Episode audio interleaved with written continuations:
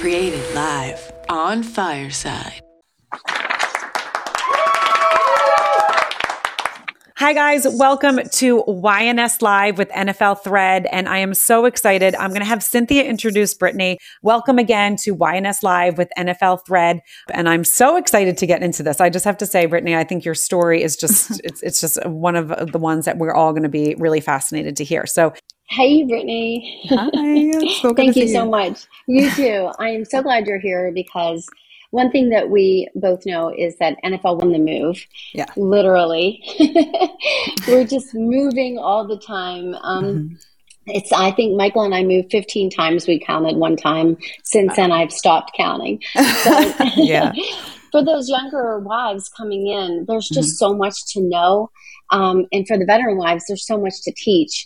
And there's a lot of even N F L women that are in real estate now. I know Erica Lassiter is in mm-hmm. real estate, and Katie mm-hmm. Detmer yeah. are good friends of mine. And I just wanted to have you on today to talk about what you do, what you do so well, um, as well as your journey in the league. So I'm so glad you're here, and I appreciate this time. And yeah, you guys are awesome. Thank you so much for um, allowing me an opportunity to speak with you guys and share a little bit about myself, my story. Um, like you mentioned before, um, there's several of us who have, you know, found ways to diversify and to get into other opportunities, and to be able to share that and encourage other women um, to do the same and to find that thing that they're passionate about is um, it's just a pleasure. And I thank you guys once again for allowing me to be able to share my story. Wonderful. Thank you so much. And Juliet is a very curious person, so she'll have a thousand questions for you. Yes. So I'll let her kick off this interview, but thanks again. All righty. Here we go. Okay. So let's jump into this. Okay. So I've read a little bit. People that listen to the show know that I am very curious, as Cynthia mm-hmm. said. And I also love to do like a tiny bit of research, but I don't like to know too much because I love to hear the story unfold, because I truly believe in the story of mm-hmm. everyone's story. I believe everyone has a story, and everyone's story is so powerful if we all just sit and listen. So this is like my favorite thing to do. So I'm going to have you, and I'm going to, I'm going to say your name, and I'm going to say it correctly. Brittany yes. Alawale. Yes, and um, yes, I'm so glad I, I practiced. Yes. Thank you. You are welcome. I practiced and practiced. So what I want, would love for you to do is just jump in and tell us about yourself. Where did you grow up? How did you grow up? Um, Um, and give us a little bit, you know, the listeners to kind of hear who you are. Okay. So um, my name is Brittany Alawale. Um, I grew up in, I would say, majority California. I was born in L A. Um, I am the sunshine, sunshine flower state child, one hundred percent. I love California. Um, and my husband's actually from San Francisco, and there's a rivalry between Northern and Southern um, California. We act like Northern California is Oregon. We don't claim them. So we, me and him always love to joke about that. Um, I am one of seven. So I have my two parents. Um, they're still married. They've been married for thirty plus years. Um, I have three sisters, and I have a younger brother. So we've had a pretty big family. Um, I and I grew up in a home where my mom was the one who worked majority of the time. My dad was the one who stayed home, and he had a huge influence. Um, I would say the way I talk is reflective a lot of him. Uh, and I would say people say I'm a little bit more on the rough side because of that, but I think that it's it's got a, a good things about it. So I wouldn't say um, that I, I'm too tomboyish, but more very assertive and very direct. And I got that from my father. Um, my mother, she inspired me to want to get into business. Um, she's very hardworking. I'm talking about six thirty, not getting home till nine o'clock at night. Um, just working really hard. Um, she used to work in um, banking. Um, she was an executive at a Fortune five hundred company. She's since changed her career, but she's just always been a hard worker. I believe she started working at the age of sixteen. And I knew I wanted to go into business. I was like, yeah, I want to do what my mom did. I want to follow her footsteps. Um, and so Um, from there, I moved around a couple of times. My mom used to get a lot of promotions. So I wasn't a military brat, but I really felt like one because we literally almost moved every other year. Every time she got a promotion, I feel like God just blessed us with opportunities and our family would move. Um, so I've lived all over Northern and Southern California, Washington, Texas, everywhere. so, so I, so I want to pause you there. So, because some people love to move, like I love to move. I love change. I think it's so fun. I love, you know, just like learning about different places and learning yeah. about different people. Mm-hmm. How were you? How were you? Did you enjoy the moving? Like, was there a certain age that you were like, eh, I don't love this anymore? Right. um, and and compared to your siblings? Okay, I would say I do love moving. Um, I, I, I realized as I got older, I didn't love it as much. The reason being because I had people who had friends since they were, you know, three, five years old. And I was like, man, I really wish I had that. But at the same time, I feel like it gave me the skills I needed to be able to handle being uh, married to an N F L player. Right. Um, I was very prepared um, to be up and ready to go in a second. He knew I could get everything packed and go in, in like two days right. and we'd be gone on to the next thing. But we didn't move a ton when it came to football. Um, but I would say I definitely am a person who loves to move. I love change. I love new things. But at the same time, I want that to be settled. I think the longing when you have a family, you start to want to be more settled. Um, right. But I'm very, I can adapt very easily. Adapt. Well, I think that's the key thing, because growing up, I did not move. I mean, I have friends, you know, like from, you know, preschool that I remember, but a, as an adult, I would always get like this itch and be like, I want something different. I want something different. And so, um, there would be times where, you know, we, you know, traveling and all that we would love to do because it would be change. But mm-hmm. there was times where it was like, oh, you know, I, I just have that itch to kind of to for something different. And I think that's just because that's just the type of person I am. I love to kind of learn out there and and do that. So I think that, you, as you said, it's the settled part that like yeah. once you have a family and you have kids mm-hmm. and they start growing and having friends, yeah, um, it's a, it changes a little bit more. Mm-hmm. So I would also love to hear a little bit about so. Your mom working out of the home and your dad staying home. I I, I love that because I know, you know, there's many families that I've known that growing up in um, actually raising my kids in New York City, mm-hmm. it was it was very much like that. You know, you would have either a nanny or a mom or a dad that was mm-hmm. there, and you could tell, right, the kids that had more of the father influence yeah. versus the mother influence, and not. You know, not always, but you know, you would see sometimes there would be times where this was always my favorite. This one, one of my friends, um, she would like text me and she'd be like, "Did he, did he brush her hair today?" But I was the one that if my kid, my my my daughter had crazy hair and she would like it would such a fit, and I was like, "Okay, listen, this is one thing that I'm not going to fight you about. If yeah. you don't want to brush your hair." That's okay with me. Yeah. There's things that are important to me, manners, you know, being, you know, that that's like really important, being polite and learning and being curious. If you have messy hair, that's on you. My used to drive my mom crazy. She'd be like, how can you let her go out with messy hair? I'm like, mom, she's going to have to learn. Right. Yeah, so this one mom would always, would always check in. Cause she'd be like, I know your kid has messy hair and you're the mom, but I know my kid always the judgment. totally. Totally. So, um, what, what was there that was like kind of the difference? Do you feel? Um, I think as a child, I longed for, because I saw friends who had moms who used to make their lunches and their outfits would match. And I was like, I wish I had matching socks. It was just the random things that I felt like as a child. I was like, man, if my mom was home, I'd have like perfectly matching outfits and we'd have our heart cut out sandwiches and like just but, random things that I thought you know, would be so awesome. Now, do you, but do you do that for your kids? Do you make heart sandwiches? No, I don't.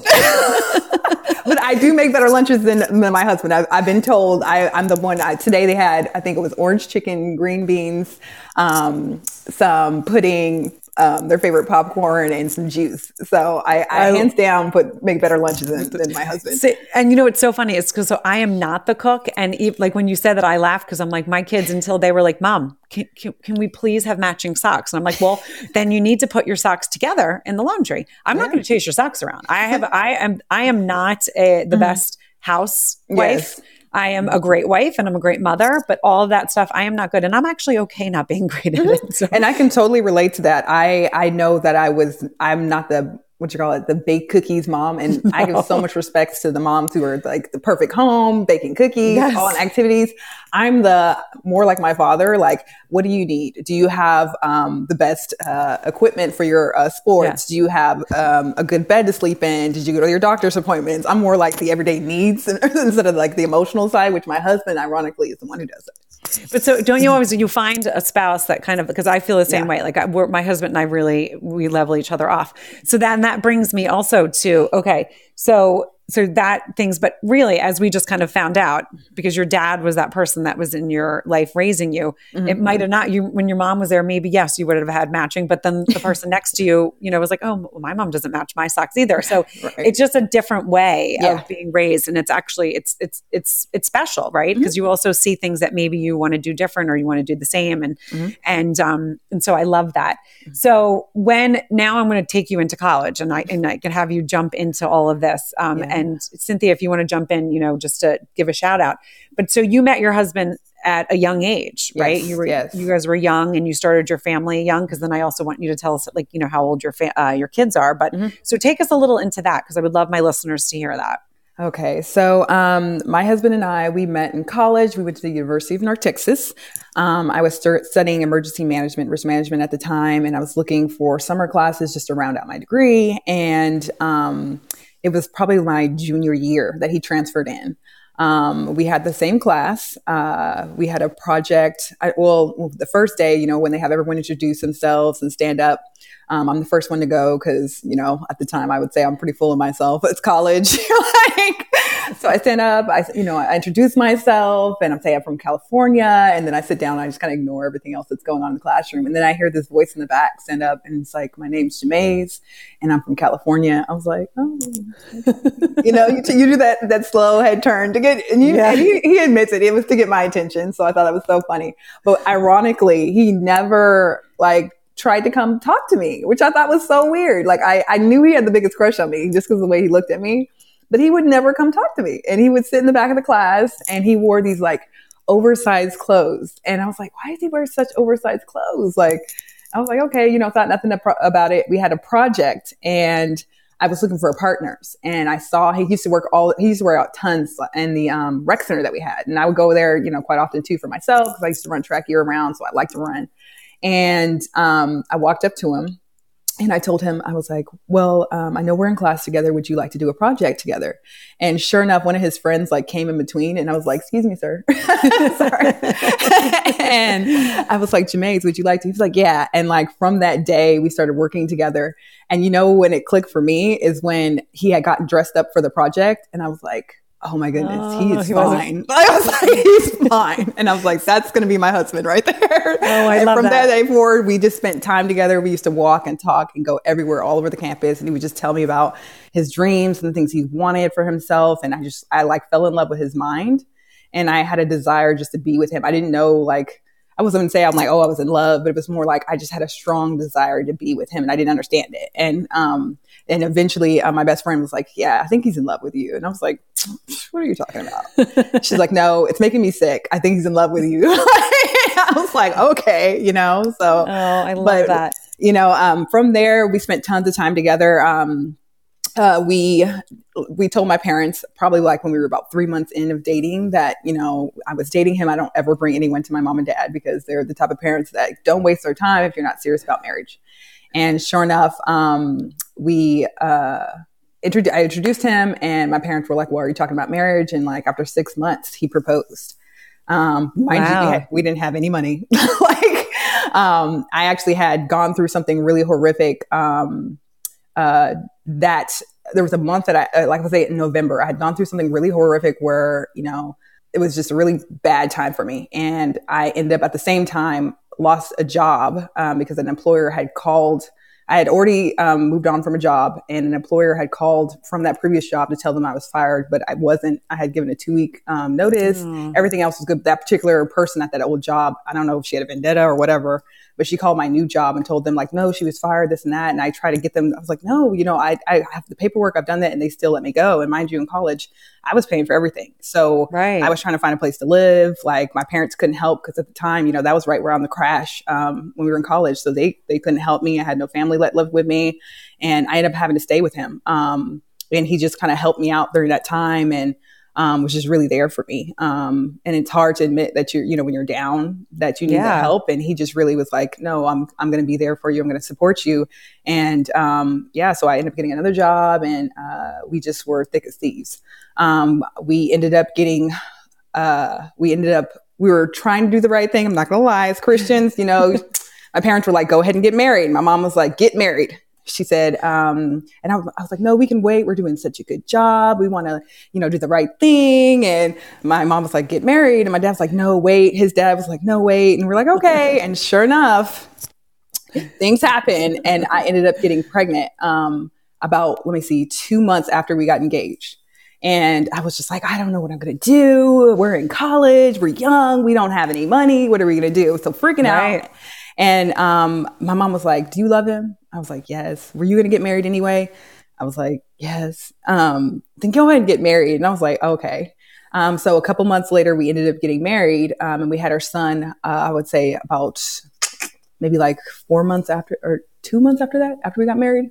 Okay. Um, so um, my son, he's now nine. And then we have another daughter who is eight, and the youngest is seven. Um, so, so you had them quick, quick yeah, back quick, to back. we were, yeah, he, he says he trapped me, but I'm like, stop telling people that. Like, he's so silly. I love, I love him to death, but, um, no, you can yeah. tell. And you can actually, yeah. I mean, you could, it, it literally yeah. is coming through the screen, how much, how much you love him. And I know people can hear how much you do, and which is mm-hmm. such a beautiful thing, because, you know, there is, I know that you have a very strong Christian faith, and yes, I really truly believe mm-hmm. when people are meant for each other, mm-hmm. um, Um, it doesn't matter the, you know, the, the downs and the highs, what you are, you're always meant to be. And I remember when I got married, um, we're Catholic, and yeah. our priest said, and I'll never forget it. He looked at us and said, listen, if you guys, like the way you love each other right now, it doesn't mm-hmm. matter what life brings you, you can mm-hmm. always get back here. Remember that. And I yeah. remember there's people that were at our wedding that were going through, you know, some hard times, and they were like, that actually made us reconcile. Like we were like, oh my God, you're right. And it's mm-hmm. so, that's so true, but you can hear like the love. And I think, and and I'm curious to what your thoughts on here, the fact that you were in a down position, you know, someone kind of mm-hmm. said something that wasn't true about you, mm-hmm. which is awful. Right. Yeah. And then you lost another job because of it, and you were trying to make ends meet. Mm-hmm. Um, the fact that he was there and kind of stepped up for you. Yeah. And then, you know, you were vulnerable, and it kind of probably connected you guys yeah. quicker mm-hmm. than maybe a, a normal relationship. Yeah. Most definitely. Um, definitely those times. And, and it's interesting because my husband, his background, a little bit just about him, he had hard times as well, just growing up. Um, his family, um, he was raised by his dad, a single dad, and his brother, and, and he has a sister as well. Um, and then he, he has a half sister, but he grew up with his brother mainly and his younger sister, but they ended up having to separate, um, because, uh, Jamaze's mother ended up taking, um, his sister. Um, and they're, they're doing better, but, um, there was a lot of things that happened between his dad and his mom. Uh, they dealt with substance abuse and some other things, and it ended up trickling to them, um, having to, they became homeless. Um, and Jamaze's father, like very well-educated man. Um, he came over here from Nigeria. Uh, he studied biology. Um, he quit his job to make sure he could take care of them full time. And, um, some of the things that happened ended up causing them to end up being, you know, living on the street for a short period of time. And he's known very difficult things. Uh, right. He makes me look at the world a completely different way, and realizing that it never, nothing's that bad. Someone always has a difficult situation that they have to work through. And his mindset completely changed me as a person, um, made me just view things um, completely differently. So that's amazing. That's mm-hmm. amazing. Now, do you think, because now I'm going to jump in, and I know, Cynthia, you're going to want to jump in here. Do you think because of his background mm-hmm. um, and then, you know, Jamaze being in the league yeah. um, and you, I, this is one of the things that Cynthia shared with me, which I think is so amazing, that you were kind of like, okay, I want to make sure that we figure this out, right? Because yeah. we know that Jamaze sure. is not going to always be in the N F L, and mm-hmm. we don't know when that's going to happen. I mean, that's one thing that, and Cynthia's going to laugh at me again. And I, mm-hmm. every time I'm like, I need to find a different word, but like as a lay person, that's, that means someone that's not in the N F L. Yeah. Um, we don't think about all of that stuff, right? Yeah. We don't think about like you as a wife being like, okay, what if he gets hurt? And then his career's over, and then that income is gone, right? Mm-hmm. Or um, what if he gets transferred and then he's not making the same income? Like all of that stuff has to be really difficult. Um, mm-hmm. And so I know Cynthia wants to, to um, she's going to jump up in a second.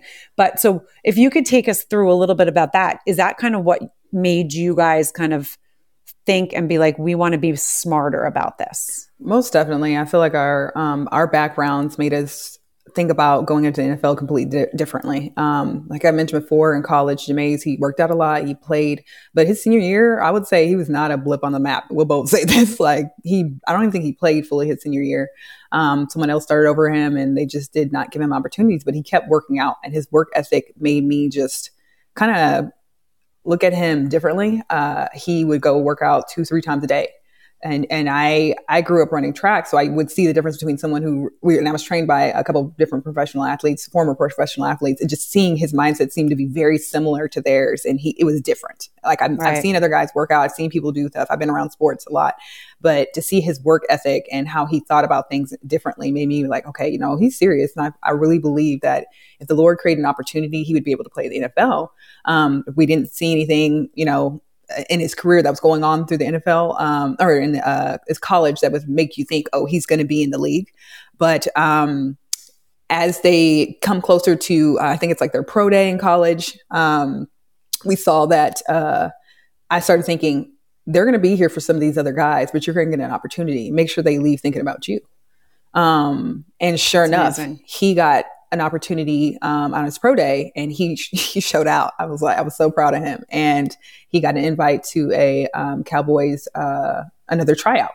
And so he went there, and once again said same thing. I came with our our baby in, in tow, and we had um, what did we have that time? I think we had this busted up Honda that was barely. Every day I would pray, Lord, allow this to, to last until we get to, you know, the next thing. Mind you, we're still right. in college. We have a child. We're trying to figure out. I'm working full time. He's working out, and like I'm just trusting. You know, we both are still working to get our degrees at the same time. Right. We knew that you know this may not work out. You know, so. Right. Um, and if it doesn't, everyone was always telling us, but be careful, be careful. I'm like, we know, you know, we understand the the the one percent of the one percent are what makes it, but we want to make sure we're doing everything um, to to get there if we can. And so he sure enough got another tryout, and there's guys who showed up, and I'm like, this is an interview. Um, I think a lot of people don't realize that um, if you get an opportunity to go to the N F L, this is an interview. Right. This is a full-time job. This is not a, a dream. so um, you you have to pay these dreams. Uh, dreams don't pay bills, but jobs do, and you can have right. a passion about it. Um, you can dream to do a job, but it is literally a job. And uh, we had that understanding from the get-go. And so he was able to, from that trial with the Cowboys, to go ahead and make the um, uh, roster. But once again, there's things called camp bodies. I don't know if you are familiar with that. Um, we call no. them camp bodies because we all know people who are not expected to make the team. I think they invite over one hundred and something plus players, but only fifty something make the roster. So wow. we know there's a large, over half these guys are going to be camp bodies. Um, right. And that's when we were coming in. I think he was like fifth or sixth on the depth chart. he's, he's a full, he was technically they had him as a fullback, but he was really fast for his size. And um, I think he ran like a four two, and I was like, yeah. I was like, right. I'm, as someone on track, I was like, yeah, that's it, you know. And, right. you know, the N F L, they're getting bigger, faster, and stronger. So to have those qualities, um, I knew it would take him far. But there was a, there's so many talented people in the N F L. So once he got there um, to training camp, I know it was hard. Like, it was incredibly hard. I know he was like, I want to quit. Like, this right. is this is this is crazy. Like, and you're you're tearing up your body, and you're you're working hard, and you may not get it, you know. And Um, but at the same time, he knew, I know he loved it. I know it, he was passionate about it. He's done this since he was like five, six years old. Right. Um, so it's like, you know what, if you really believe that this is for you, then, you know, go ahead and do it. And if not, then let's walk away and we'll go do the next thing. Um, but he, the, uh, the people ended up getting, you know, unfortunately injured, and, but it provided opportunities for him, and he just blew it out of the water during training camp. And, um, it allowed him to get onto the active roster. Um, first, actually, he made practice squad, and then eventually made active roster with the Raiders. I love that. Oh my gosh, that's amazing. Okay, that just shows so much about you guys, but also your support for each other. Perfect timing. Um, yeah. I've loved so much of what you've said already, mm-hmm. and I absolutely love that you guys started off as partners yeah. in a project. Mm-hmm. And I think that's kind of cool, because like life is one big project that we do together. And I mm-hmm. think that's so awesome that that's how you guys started. But um, I love picking up where you ended up going to Oakland. Mm-hmm. And, you know, my husband actually played with Reggie in yeah. Arizona, mm-hmm. and Re- Reggie, Reggie McKenzie, and yes. then Raleigh in Philadelphia. Oh. So we got to experience both of those guys. They're, oh, they're such beautiful, beautiful oh, guys. Sure. Oh, my God, I love them.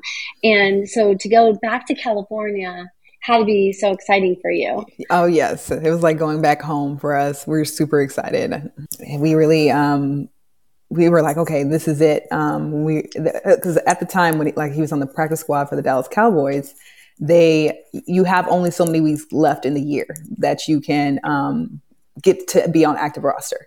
And we had gotten a call from Reggie McKenzie because uh, he had seen Jamaze during training camp, and um, he was like, "Hey, we'd like to go ahead and have you be on active roster."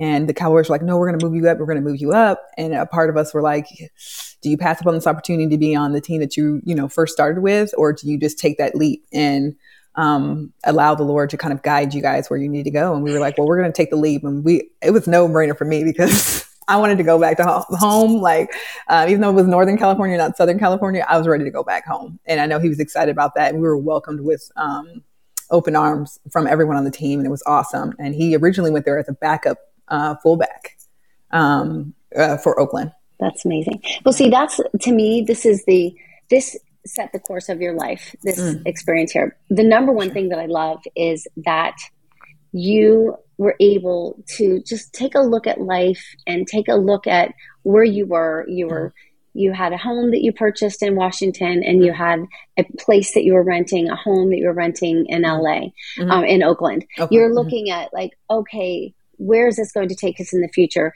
And you did something as a young N F L wife that I commend you for, that not a lot of women do in the league. And that mm-hmm. is, you asked questions to oh, veteran yeah. wives and to veterans. And tell me, what gave you that confidence? Um, I just, I think Jamaze, I think we both kind of were like, this is so new. This is so eye-opening. But we, he knew early on that he didn't want football to be his identity. And if that was going to be the case, we were going to have to learn. We were going to have to ask questions. We were going to have to figure out, you know, what to do, because I had a fear. I told him I had a fear of um, money, because we, my, my dad, I didn't have allowance. Everything was just there. Like, whatever I needed was there. So um, it's not like I had a ton of expensive things. We grew up in a probably upper middle class home, but my husband, he had never had, you know, a lot of things like that. So we both knew that, okay, we don't have the financial literacy Um, to understand this. So let's start to see what other people are doing. And he started asking, you know, his vet- his veteran, the veterans on the team. And I started asking the women on the team. And um, like you mentioned, the McKenzies, I, I love June McKenzie with all my heart. That woman, the way she carried herself, I, I think I was, we were really blessed to get on the Raiders, because if people know, the Raiders around the league, at least back when they were in Oakland, and I hate, I love the Raiders, don't get me wrong, but it is considered one of the worst stadiums at the time. So a lot of perks that you used to get from being on the Dallas Cowboys, like they call them, we, like Cowboys was like Chanel, and then the Raiders were like maybe Michael Kors, maybe. Like, and you, a lot of the perks just were not there. So I kind of like, I really like that, because it gives you that humility. And um, I got to meet women like June McKenzie, who um, she never carried her husband's name on her. Um, I, I respected that the most about her, is that she never carried her husband's name on her. And she told me that money was a tool, and um, to be used. It is not an answer in all. Um, it does not fix all your problems. And I just took that and I was like, wow. I was like, she's just so amazing. And then veteran wives, um, we were blessed to, I think we were, like I said, we were second behind um, uh, Reese, uh, Marcel Reese and his wife, Tara Reese. Once again, love them. They, I respected how they treated us when they came in. Cause you know, some teams, there's people who, you know, they get threatened by the fact that someone's coming up, you know, to, to, you know, there's always a younger, faster, something behind you every year. There's always someone else ready to take your spot. But the way they treated us with such kindness and encouragement and openness, and It it was just mind blowing to me. I really felt blessed, because I heard so many people with, had such negative experiences, and we started seeing the things that they were doing and investing and these other things. Um, and then I would meet women who are um, like, they were like, don't get caught up in the glitz and glam. And I was like, you guys seem so down. Like, I thought it, we're all excited and bubbly because we're the new girls. We're, it's the N F L. We're like, yes, we're we're getting to try these new experiences. But some of them were not. It's not that we're not appreciative. It's more like they were more calm and, and, and looked at it differently than us. And we understand it's a job, but they had a whole different perspective that at the time I did not understand, but I wanted to understand, because right. I'm really big on understanding people. So I would spend a lot of time with some of these older women. I think it was Talia was on the team. Bar- Bar- Barnes was on the team at the time. Um, Tara, uh, I think currently uh, Heather Carr, I love her. Me and her, um, she she's not she wasn't a veteran at the time, but I think we came in around the same time, and both of us just had different mindsets. We shared the same faith, and we just really try to connect people on the team. We worked really hard to try to connect people on the team at that time, and um, I just felt like they were just so open with sharing about how they kind of navigated the world and things to kind of watch out for, and I appreciated that. So it wasn't just right. the wives, but also the um, women on the administrative side that were beneficial in helping us grow and learn. Right. And I think it's so extraordinary that you just had that presence of mind to ask those questions, which then allowed them to be open with you to say, hey, this is a quick circle and this is fast. And you've mm-hmm. got to like, this is how you have to go through it. Like, you know, you look at the veteran wife, like, they're the gatekeepers. They know. Yes. They've done it already. Don't yep. do what I did. Right. This, you know? So I just love that you um, mm-hmm. that you went ahead and you pulled those girls in, and it was probably yeah. wonderful for all of the girls that were your age, mm-hmm. because I'm sure that you had an influence on them too. Yeah. And um, so from that, you met. Um, well, first of all, you took you took advantage of some classes mm-hmm. that they had through the N F L. Can you t- share what those classes were? Yes, ma'am. So the classes that we took, we there was a finance camp. Um, and I'm trying to remember the lady's name who was over it. She's awesome. Um, it's, it's, it's escaping my mind. But um, she's one of the few people that worked at the N F L, um, few women that worked at the N F L. And uh, my husband had called to be a part of this program because they have, the N F L has so many programs that I wish more people would take advantage of. Mm-hmm. Um, and we just once again knew that we needed to get more financial literacy because we had none.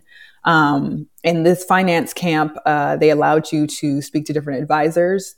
You were able to be there with other players throughout the league to to kind of talk to them about things that they were doing. And I think there was another couple at the time that we went with. Um, I think it is... Uh, His wife's name is Zia Chimdi Chikawa. Um, just, you know, they were very big on, yeah, I think they opened up a restaurant and they they were, went back to get their masters, and they went to this finance camp as well, and just seeing how hungry they were as well to right. learn and grow. Um, we we knew that we wanted to take advantage of all the opportunities that the N F L had for us because, like you said, N F L stands for not for long.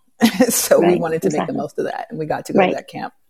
Now, question. And and I'll bring Juliet back because she, mm. she's probably dying to ask questions yeah. too. But um, this, did you initiate this, or did Jamaze initiate um, d- participating in the financial boot camp?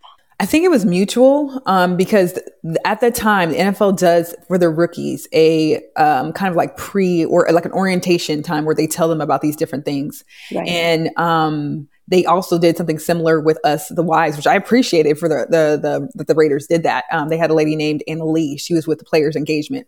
Awesome woman. I don't. I think she works for the N B A now. But um, Anna Lee was really big on making sure all the women knew and understand the benefits Beautiful. and things that were available. We were really blessed with that. But we came together, and I'd say Jamaze is always the initiator, but I'm the one who like carries out the plan.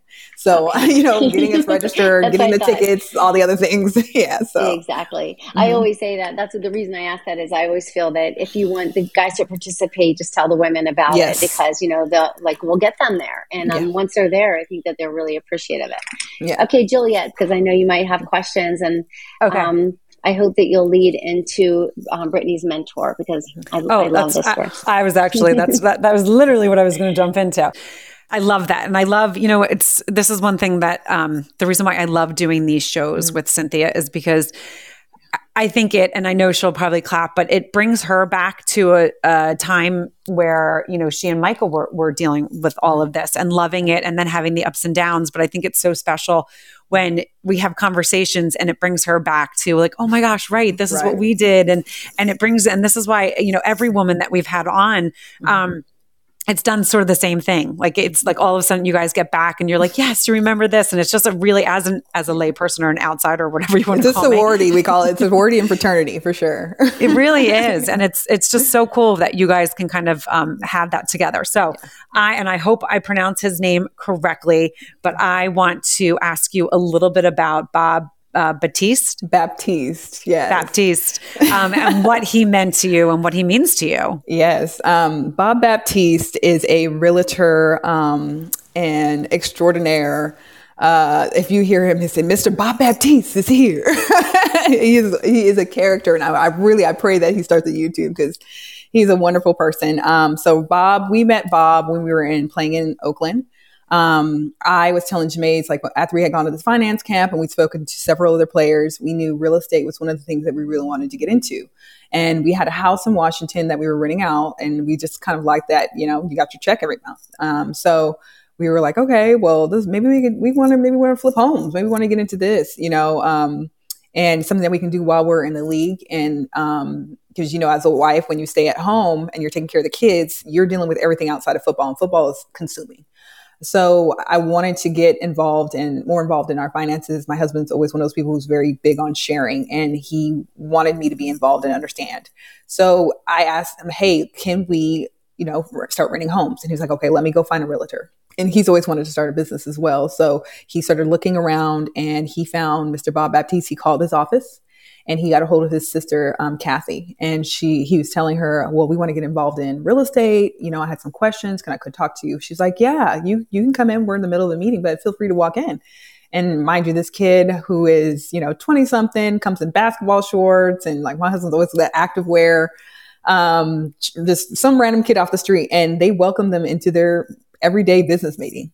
And I, I was, I thought that was so weird. I was, when he told me about it, he was like, oh my yeah, God, that just, is. They let me come in, and they were in the middle of their, like their, I guess every Wednesday he does a meeting with them, and he let them sit down, and he was just like, hey, you know, just talking about their numbers, open with their, their numbers and finances. And he has this whiteboard in his office, and he was just writing different things on the board and started teaching him about real estate and um, how to invest and, and what he does. And he was like, Brittany, you have to go. I I, I don't have the time because you know I have to go to, to work and I've got my schedule, but I need you to go to go work with him and learn from him. And I was like, okay, you know, who's this guy? And um, so, and Bob's probably like in his, now he's in his about sixties, but at the time, you know, so he was a little bit younger, but, and so I go in there and I see this, um, this realtor, he's got silver hair and, um, Uh, what you call it, his glasses, but he looks like, um, what's the guy off of, uh, uh, not Sein, no, no, it's Seinfeld. Is it Seinfeld? Yeah. He Larry, looks like Jerry, Larry, oh, Jerry, he looks like or Jerry Seinfeld. He looks like Jerry Seinfeld. Okay. And it's so funny. Um, but he's very like charismatic. And so I sat down with him and I felt like I was in a college class. Um, he just sat there and broke down things in layman terms and made it so easy for me to understand. But not only did he do that, he took me around and drove me by the different properties that he owned, because he's in multifamily real estate, which is pretty much rental properties um, that are over, you know, they're anywhere from four, two, four, six, all the way up to um, over five, which can be um, the larger buildings. Um, and he just showed me all his different properties. So not only did he teach me about it, explain it to me, show me what he had, uh, he he was like, I'm going to help help you do this on a regular basis. Like, wow. I want you to grow. I, I, the Lord put it on my heart for somebody um, would come to me that I could help. And especially I've seen, he's seen, you know, the stories about N F L players, and we did too. We didn't want to be one of those right. unfortunate stories that go broke five years after they get out the N F L. And it's, it's a real thing, and it's an unfortunate thing. Um, and he wanted to, he prayed for this, and, and sure enough, he's like, Jamaze walked through the door. He did not know at the time that Jamaze played football. Um, oh, he didn't know gosh. until afterwards. So he chose to treat a kid he had no clue, he had never met, he didn't know anything about his background. And Jamaze wasn't huge, like big at the time, because he did have, you know, get to a peak in his career, but at the time he was not at the peak in his career. Right. Well, how old and, were you guys then, if you don't mind me interrupting? Oh man, uh, we were probably, let me see, our kids were two or three, I would say maybe twenty-three. Maybe. So you guys were super young. You were yeah, super young. You had just finished absolutely. college, and you were like, okay, so that, because yeah. I just love painting the picture, because you did such a good job. I mean, I love how you painted the picture. Like, you're great at storytelling. You really painted the picture of of Bob. I mean, I could literally sit yeah. and see and watch Jamaze walk in through the door yeah. and him just being like, yep, let's do this. And that's, I mean, that's a special man, you know, mm-hmm. I mean, because there's not many people that would during a meeting and yeah. and open everything up, which is just, yeah. you know, just shows that the Lord really mm-hmm. was there, and he was really connected with him. And mm-hmm. this was your guys' path. And that's exactly. one thing that we talk about all the time. I talk about this in all my shows yeah. is I truly believe God has a path for each person. Sure. And it doesn't, you know, sometimes it, it happens a little long, you know, later in life, mm-hmm. but we all have a path, but sometimes we just need to pause and listen, oh, right? Sure. We need to listen, because sometimes we're just going through life so fast that we don't, we don't stop. And God is like, wait, stop. Like, that's why sometimes like things happen and you're like, why is all this happening? It's because God's being like, trying to like make you pause, yeah. just pause. And so I just, I think that's so beautiful. So I'm going to take you back there. So he was driving you around to the, the properties, and yeah. you were learning through, not Let just me. verbally, but he was yeah. also he was out backing there up what he was you. saying. And I think that's a, he actually has a background. He used to be a financial advisor and decided not to do it anymore. But um, he did not charge us. He um, took time out of his day.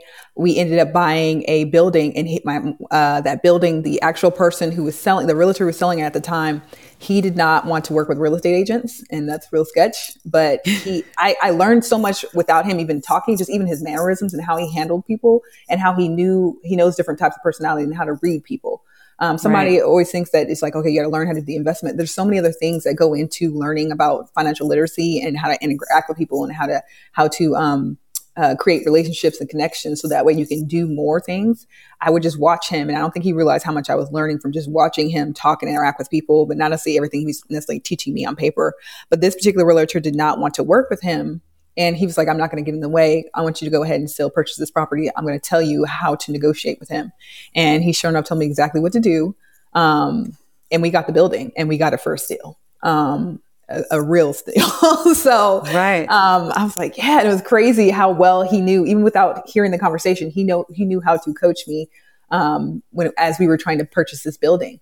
And we got the building and he sat us down and he was like, you're going to be your own G C. You're going to renovate it. You're going to keep track of your contractors. You're going to pay the bills. You're going to do the design. You're doing everything. And I was like, I've never done this before. Like I'm right. just a mom of three kids and I'm still trying to figure out life. So I have no clue what you're talking about. Like, right. So when you say G C, so for everyone that doesn't know okay. what that means, what, what does that mean? General contractor. Um, so not like an actual license, but managing your project right. um, and your subcontractors, you're going to manage all that. So Um, which and, is a lot. Oh, it's a whole lot. It's just, and it's not like you're doing just like one unit. Um, you're doing four. And his Bob's thing was you can have one door and, and that person moves out, you lose all your, your income. If you have four doors and one person moves out, you still have one, the rest of your income. So that's so, why he told you to do a multi-level, I mean, multi-family instead mm-hmm. of single family. Exactly. And he's like, increase your doors um, because the more doors, the more you can um, leverage Uh, your money and protect your, your asset. So I was like, okay. And he made it so simple. Like, and he does pictures all the time. I love how he does pictures whenever he learns. That's I'm, I'm a picture, I'm a visual person. So right. awesome. Um, so this project goes on. Um, and his sister, Kathy, she's kind of the one that, um, I say she does the hard, he's, uh, he says this too. She does the hard work. He, he looks pretty up front and makes it look all great. And she's the one who does the nitty gritty. And she gets in there and she lets them know, like, when contractors are difficult, she's just very, you know, to the point. She's very professional. Um, and she taught me so much and she held my hand as I go through. If I had any questions, she was there for me. Um, you know, I chose the, the aesthetic, the color schemes. I, you know, we redid the railings, we ripped out kitchens, we, we repainted, we redid floors, um, just keeping track. And I interviewed all my tenants, you know, I, I started doing leases and they taught me so much. And then he also would allow me to go with him as he would do work with his clients, because he also was like a luxury realtor as well out there in Dublin, California. And we bought a, our place out in Martinez, um, California. So that's kind of up in the Northern California area. But I was learning um, how to, one, become a real estate agent. And at the time I would call myself a real estate apprentice. And he had taught me so much that he was like, get your real estate license. And I was like, okay, well, he, he's like, you know more than a lot of these realtors who are currently working right, in the field. Because we've been dealing with them and we had um, put contracts on a bunch of different situations they didn't go through, but I learned through the process um, how to interact with different real estate agents and how to do this. And he was like, go ahead and get your license. And so um, by that time we had, I think we were working on getting a second building. And I went ahead and um, was studying to get my license. Um, and we found out that Jamaze was being traded. Mind you, this is about six years in. It took us about, I think, to renovate that building six months to renovate it and get it fully rented out. Wow. Um, and then started the process of finding another building um, after that. So uh, I was just like, okay, um, is that the change that you start to have to be ready to do and, right. and move? And um, I was like, okay, we're off to the next one. And during that time, we had learned so much from him about his investments. Because like I mentioned before, he was a financial advisor. So we started diversifying in stocks. Um, we started interviewing different advisors for us. Um, once again, continuing to ask our um, uh, veterans about what things they were doing and investing in, and, and really wanted to grow our portfolio, but also diversifying it and understanding what it means to do that and what's and how to go about doing that. Because you want to help family, you want to do these other things, but you have to have a plan um, to do it. So, right. Yeah. Wow. Okay. So that's fascinating. And I think, um, and Cynthia, I'm going to pull you up in, in two seconds, but so anyone that's listening, whether they're in the N F L, whether they're in another sports organization or just, you know, regular, regular people do mm-hmm. it's, it's important for us all to learn this, mm-hmm. right? It's important for us to all think about different ways to diversify. So I love that you guys at such a young age jumped yeah. in and were like, okay, we don't want to be a statistic. Oh, for sure. We, Right? We want to learn and we want to be ahead of us. And it is because you guys had a great foundation, but also because you were forward thinkers. And that's what's so important in life, really. Um, so thank you for sharing that. Very good. Um, yeah, this is important. Um, the financial advisor part. Yeah. And, you know, did, um, did Bob Baptiste, did he offer you um, suggestions on what to look for, what to look out for, and when you were considering your financial advisors, and could you share that? Um, or I would what say, you've learned on your own?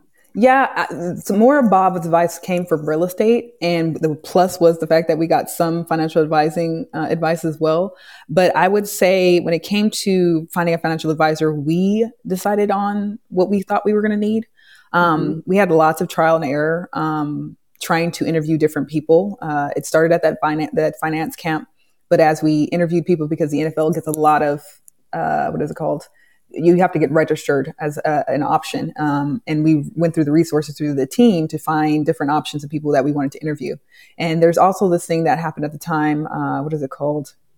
There is a, a Christian conference called the, it was called the Increase Conference. I think they've changed it now, but at that conference, they had a financial advisor there. And so we actually got with that financial advisor. He's, he's, a, he was a great, he's well known. Um, he's worked with several different people, but we realized through our, um, interaction with them that not everybody fits everyone, because players, we were undrafted. My husband came in undrafted into the N F L, and there's a difference between drafted and undrafted, um, players. Um, and on top of that, even first rounders versus, you know, seventh rounders, it's, it's a huge difference in pay. And when we came into the N F L, we realized that a lot of people have that um, keeping up with the Joneses, literally on the Cowboys, like mm-hmm. people are trying to keep up with the Joneses. Um, and when they're looking at, you know, trying to manage their money, um, it's just blowing it. They're just blowing the money on brand new cars, trying to keep up and look like other people. And we wanted an advisor who was going to encourage us to make good decisions, but also had a plan for us. Um, and like I said, lots of trial and error. And we realized some advisors work better with people who have a lot more money, because they can diversify in ways that we could not afford to do. Um, or they give us the cookie cutter plan, which I, I used to, I loathe the cookie cutter plan that I'm pretty sure a lot of N F L uh, families or anyone who has had a financial advisor has been advised on saving to retirement and building a plan towards retirement and investing for retirement. We're twenty-five, twenty-six at the time. How many years away from retirement am I? So how are we going to have a plan from the last day he plays until till retirement? Because the N F L provides us with an, a, reti- a really good retirement plan, probably one of the best in, in any industry. So I need uh, the gap. People go right. broke between five years to ten years after they play in the league. So I needed somebody who was going to help us with that gap. And I kept asking, like, why doesn't anyone have this, this, this gap filled for us or a plan for this for us? And that's where Bob kind of came in to help us fill in that gap and understand that these are the things that you can invest in now while you're in the league, um, in real estate, in businesses, um, so that you can start to fill that gap and have that cash flow. Um, me and Jamaze this morning, we were talking about the things that we thought were important for people in the league to look for and that they need to be on the same page with their advisor about. And I think the first one he mentioned was, um, start planning for your career after football the moment you entered the league. Every year we treated it like it was the last year that we would be playing. Mm-hmm. Um, and the second thing he was, um, being invest, uh, begin investing in things that will give you, um, consistent, um, cash flow after football, because that gap period that I talked about is a huge thing that a lot of people don't understand or consider. And they think, cause I have this bulk set of money, that I'm good. Um, and it, it doesn't work that way. You have to have a plan. Right. And the third thing that we thought was most important for people to know is that you need to pay off your debt. With, from the second that we got into the N F L, we were, we knew that we were going to take care of our debt, because it's twofold. Um, you are able to, when you pay off your debt, especially at a young age, you can increase your credit score, because when you come in the league, a lot of people do not have credit. How can you buy a house if you don't have credit? And unfortunately, the best way to do that quickly is to start paying off your debt, like your college, if you have, because most people have scholarships, but paying off your wife's school debt, paying off your cars, um, because that builds your credit and allows you to be able to invest in other things and businesses, um, because you've paid off your debt. And then if you leave the league within a year, now I have the ability to have good credit. Um, it's easier to purchase a home. I don't have to worry about anything. Um, I'm starting from scratch, which is better than a lot of other, you know, most Americans. Zero debt, great credit, and the opportunity to work almost any job you want to. Um, when it comes to uh, just starting fresh, uh, we just, to me, I just don't understand why that is not offered up more to more players um, by right. financial advisors. It's like, if you really keyed in on that for, I don't, I, I, it doesn't matter how much you make, just having that understanding. I was surprised how few financial advisors had that understanding about our finances or why that was important um, for N F L families. Um, Absolutely. The gap. I think that yeah. is so interesting.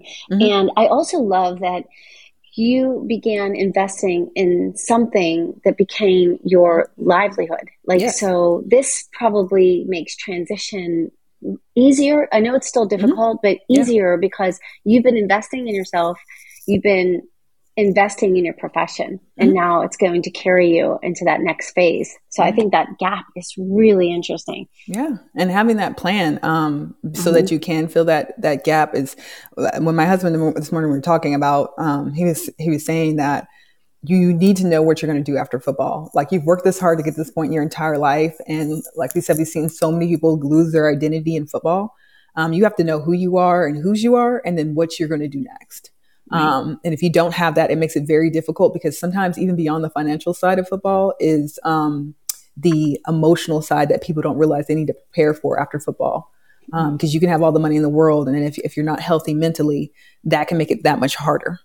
Right. Um, so you always want to have people in a sphere of influence, your mentors, your advisors, your family around you who are going to encourage you and uplift you. So that way you can have a strong plan and a strong foundation after you get out of the league.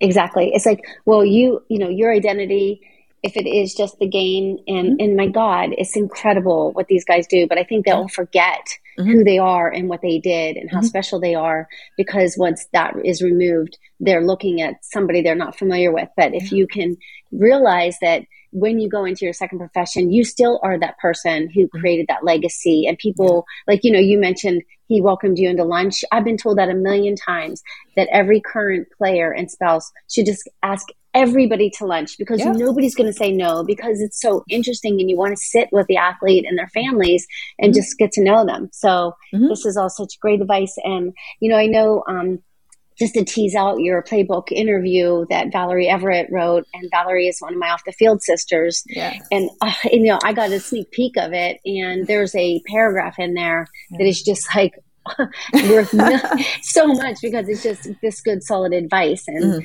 and I'm going to have to make you edit in the gap, because that's really important. I think that would be really a, a good addition to this fantastic um, feature already. So awesome. I appreciate that. Okay. Hey, Juliet, you want to come up?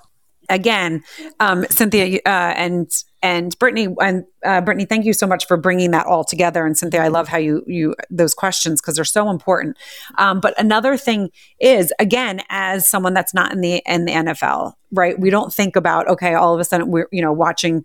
So, you know, Sunday night football, Monday night football, my kids, my husband, oh, this person got traded here, this person got traded here. And then yeah. all of a sudden that person's not there because they're not in the league anymore. Mm-hmm. And when we stop and think about that, that's so hard. Mm-hmm. I mean, that is, you know, as you said, your husband's been playing football since he was four or five years old. And Cynthia mm-hmm. and you both touched on this, but the fact that, um, He, you guys have something, right? That's exciting, yeah. which I think is so important. So I love that you guys established that before mm-hmm. you had to go through the transition, because as you said, is all of a sudden, if it's like, no more football, you're done. Yeah. Okay. What's next? Mm-hmm. You have that, that's, it's the strongest mindset, the strongest human, the, you know, the most level-headed human is still going to get a little messed up from that. Oh, I sure. would assume sure. because that's just, you know, hard. So if you can just, you know, very briefly just take us through, because I know, um, you guys just went through this, and what, um, and I'm sure there's so many ups and downs, but you know, mm-hmm. just how you and um, Jamaze are, you know, where you guys are and what, what you're doing now, and, and how yeah. that transition happens, and, you know.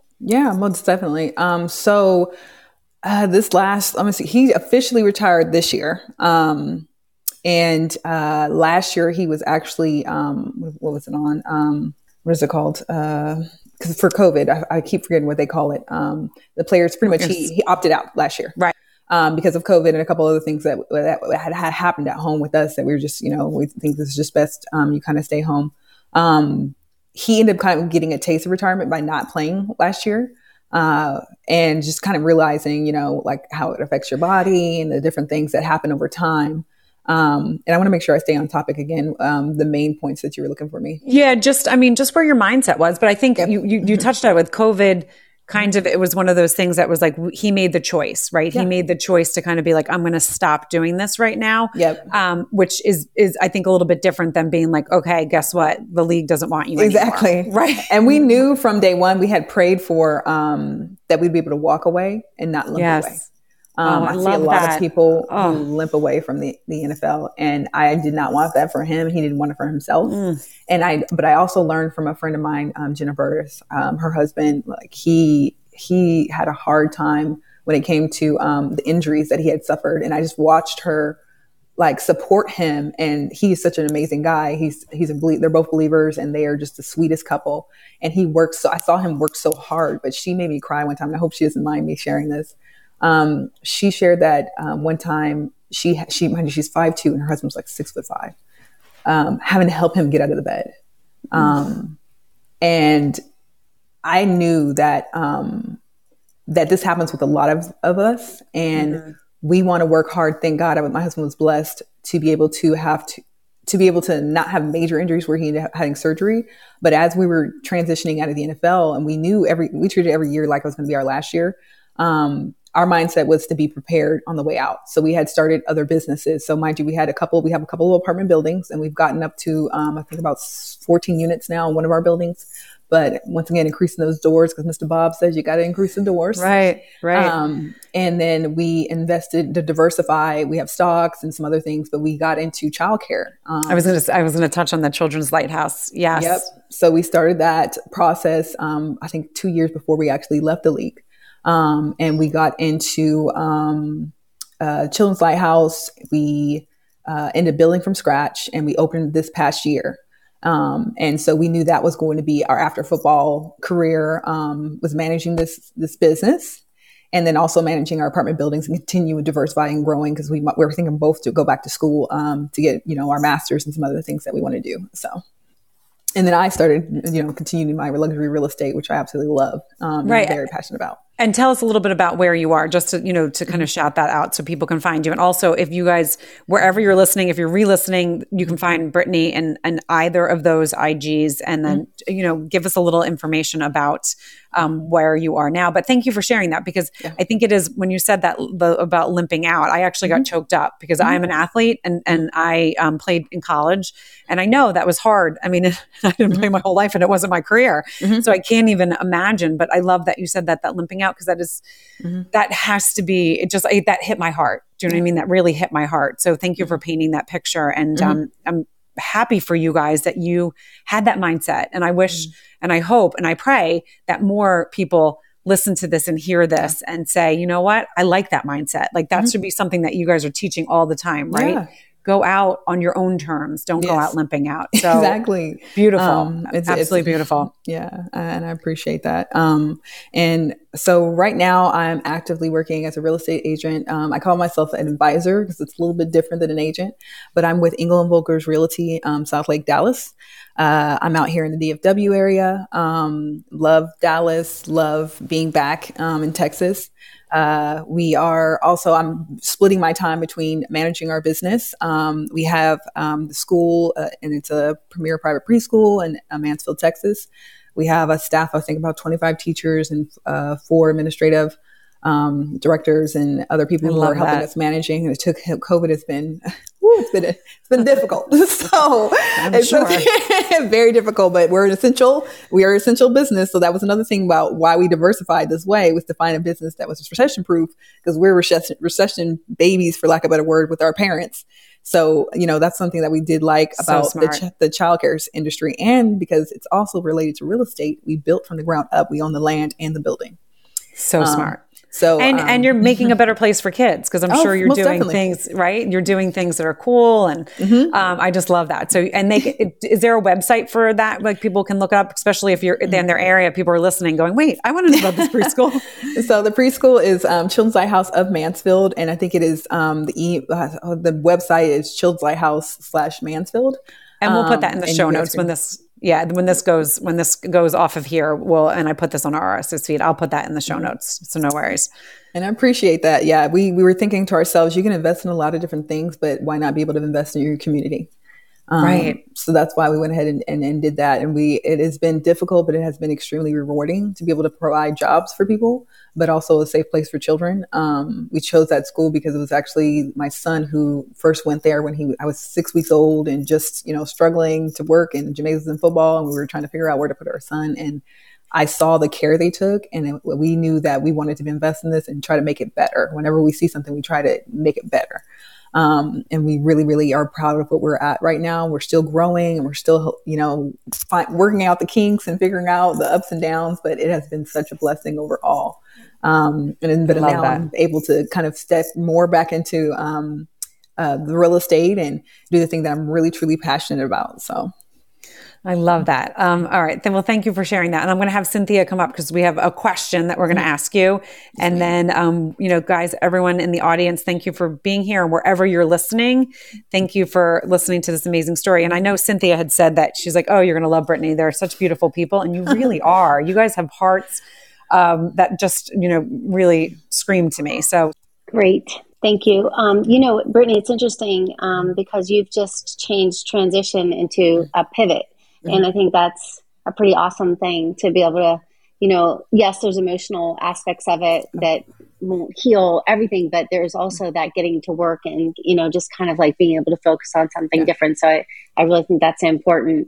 And also, um, a lot of the information that you, you kind of dive even deeper into the feature in the playbook. So I'm really excited mm-hmm. that to let everybody know that your full feature um, written by Valerie Everett will be in the playbook volume four, the boss issue. Mm-hmm. And you'll give great advice, you know, for mm-hmm. not only venturing into, yeah, the real estate industry, but also advice about selling your home, buying your yeah. home, something that we all have to deal with in the league. So I just want to yep. make sure that everybody can look forward to, to that coming out.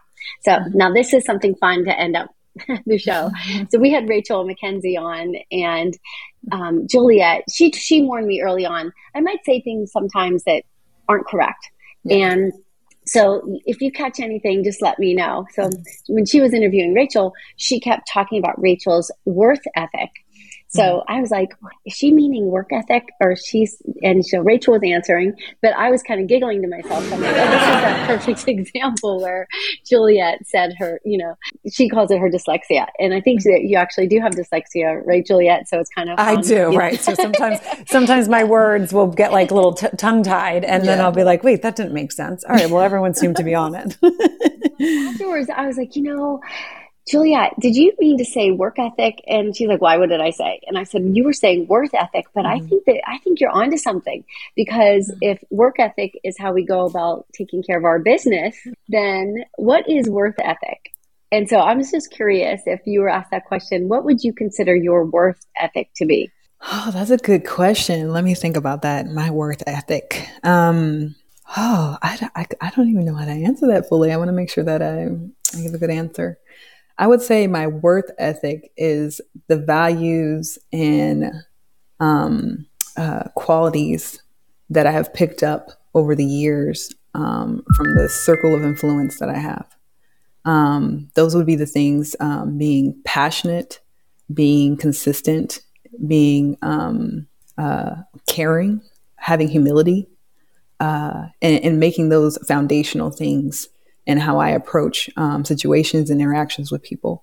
Uh, because if you're genuine and you're loving towards people and you have a humility about you, it tends to go a long way. Even when people aren't the kindest, they do come back around, and things come back around in your favor. And I really do believe the Lord works that out in your favor when you have those um, type of uh, values.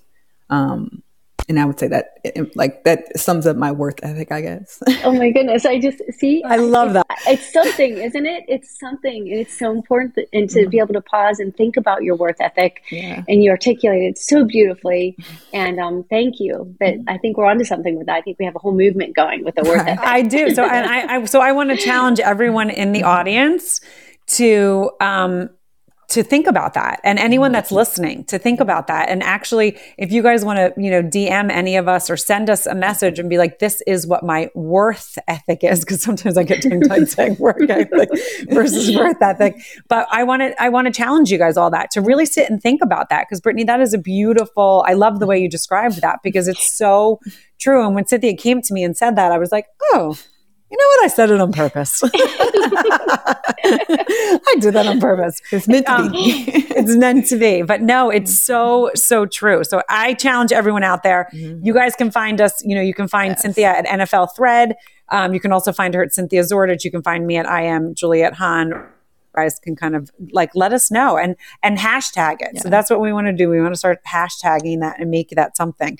Um, I love yes. that. And where can we find Brittany? Brittany, can you share where you are on yes. Instagram? So I'm at Brittany Alawale um, and on Instagram. That's my business page. And then at B, uh, I think it's bay dot wall, um, W A L L, um, is my personal page. Um, I'm always available for anyone who wants to ask me advice or needs encouragement. I'm always for um, uplifting people and helping people. So feel free to hit me up at any time.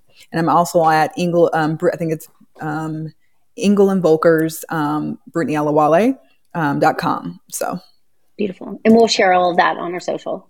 So thank you guys so much for joining Y N S Live with N F L Thread. Brittany, um, just like this made my heart so happy. I literally am going to go skipping around and, and telling everyone this interview. They have to listen to this because you guys are doing some amazing things.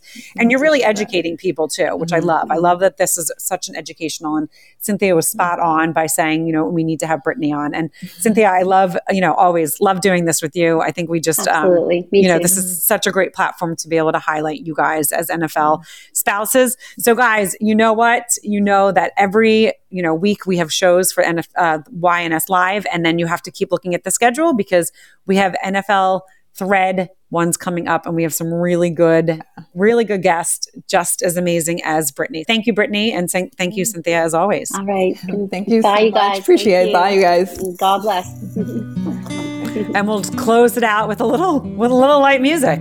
Nice. Love it. Till the next time.